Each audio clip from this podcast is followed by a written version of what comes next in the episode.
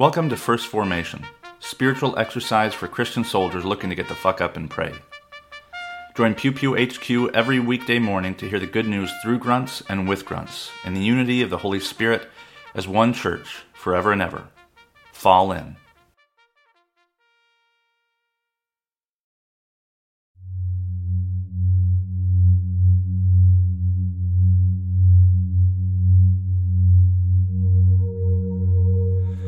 Psalm 67 May God be gracious to us and bless us, and make his face to shine, upon us, that your way may be known on earth, your saving power among all nations.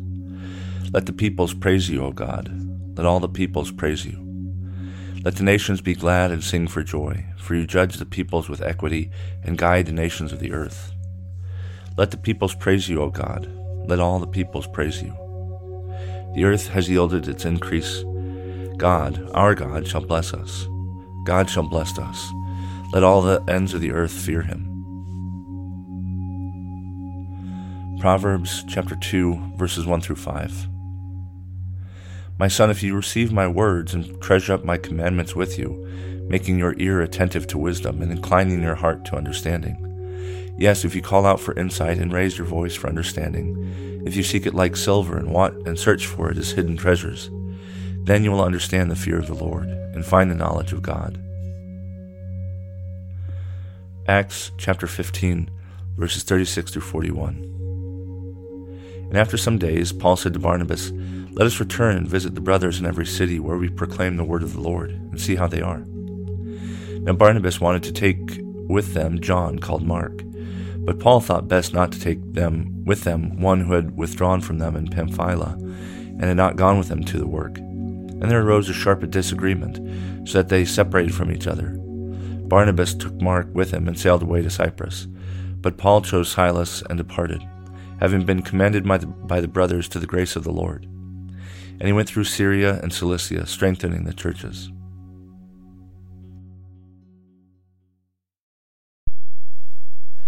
Good morning and welcome to the fifth Thursday of Eastertide. This is Brother Logan Isaac broadcasting from Walkersville, Maryland. This morning's readings come to us from Psalm 67, Proverbs 2, and Acts 15. And they're uh, thankfully very short readings. We've been having some long ones for some time. Um, but the Acts reading is interesting um, because it connects to a an earlier story of um, Sergius Paulus, who was the proconsul or governor of Cyprus, and Cyprus is mentioned. And in Acts 13, uh, two chapters before the passage that we read this morning, um, we find that um, Saul and Barnabas are uh, are in Cyprus, where a certain magician, a Jewish false prophet named Bar Jesus, was with the proconsul um, who was an intelligent man and who called for Saul and Barnabas to kind of talk with, to hear their version of the, you know, the Jewish religion. And Saul kind of has some harsh words for um, Bar Jesus and Elymas, another magician. And in verse 12 of Acts 13, uh, it uh, Luke, the author, points out that the proconsul believed, for he was astonished at the teaching about the Lord. Um, and so he wasn't baptized, but he does believe in the Lord. And that is important because Sergius Paulus um, is the highest ranking convert in the New Testament. He's a proconsul. So the equivalent, actually, let me think. He's like Pilate for Cyprus rather than Judea, but I think he's higher than Pilate because Cyprus was its own province, I believe, and Judea at the time was a sub-province of Syria, and Pilate answered to I don't know whoever the Syrian governor was, I can't remember. Um, and so it's just kind of it's an interesting tidbit. Saul and Barnabas at Acts 13 are working together. Uh, they convert the highest ranking Roman official that the New Testament records.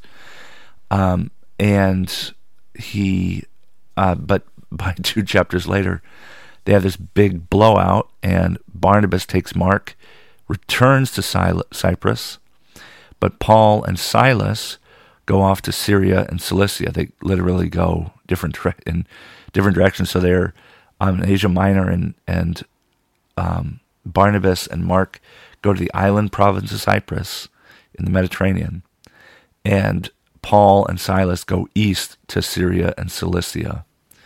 Um, so something happens. They clearly get into some big argument, as the text text clearly shows.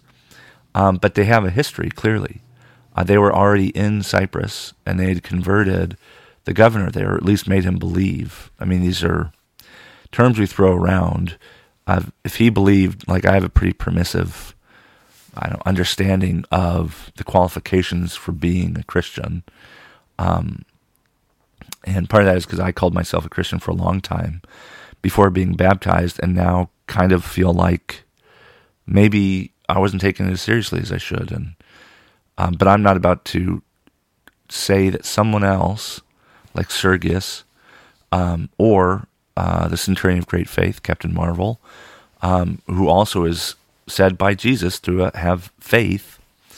Um, I'm not going to poo-poo their conversion experience just because I have you know this high church mentality or something.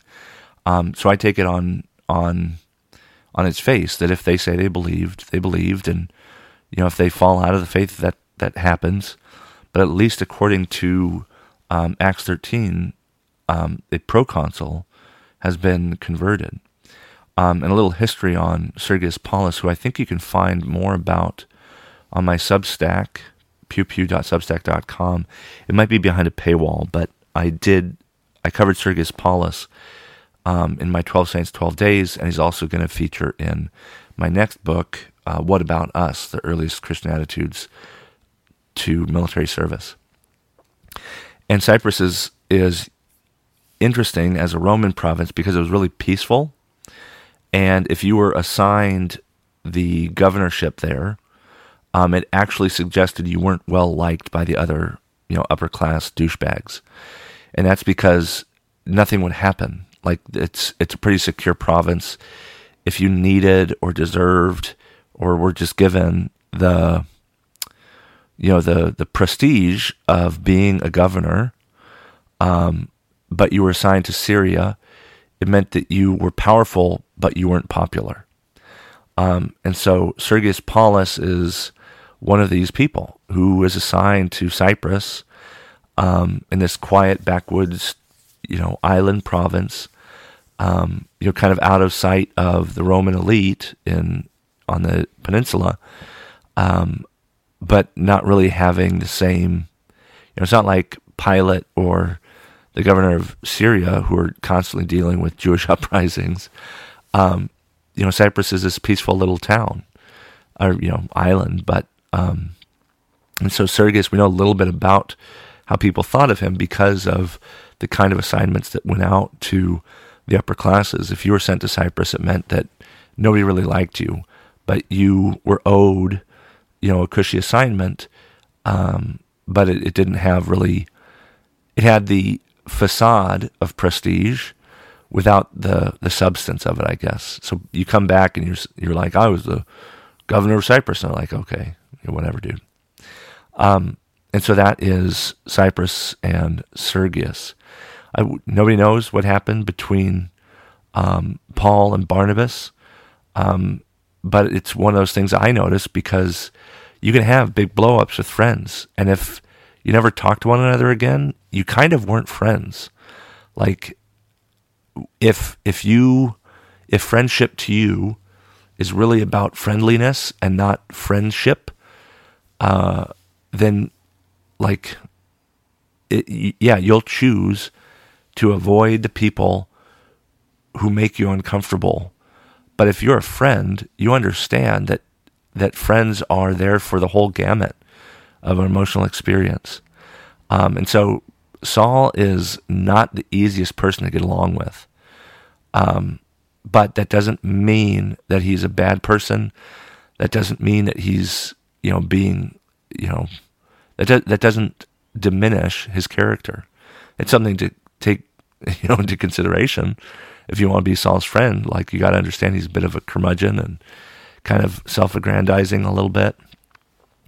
Um, but that doesn't mean that he doesn't deserve friendship, and that doesn't mean um, that the, that Saul and uh, Barnabas are never going to talk again. And the the Luke records this like it's it's not something to be ashamed of. People have arguments. People you know don't get along, and then you know realize hopefully that they were kind of being douchebags. I don't know what the story is with Saul and Barnabas after 13, or I'm sorry, Acts 15. Um, but I appreciate the fact that the New Testament authors don't shy away from the real humanness of what it means to walk in the way of Jesus. It doesn't mean puppies and sunshine every day. Um, it may not mean crucifixion or martyrdom, but it you know it's not the toxic positive Christianity uh, that can be really popular but really shallow.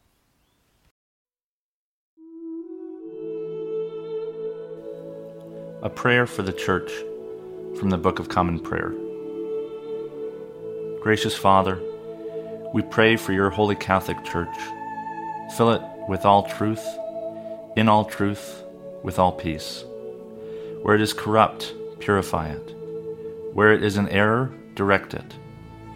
Where it is in anything amiss, reform it. Where it is right, strengthen it. Where it is in want, provide for it. Where it is divided, reunite it. For the sake of Jesus Christ, your Son, our Savior. Amen.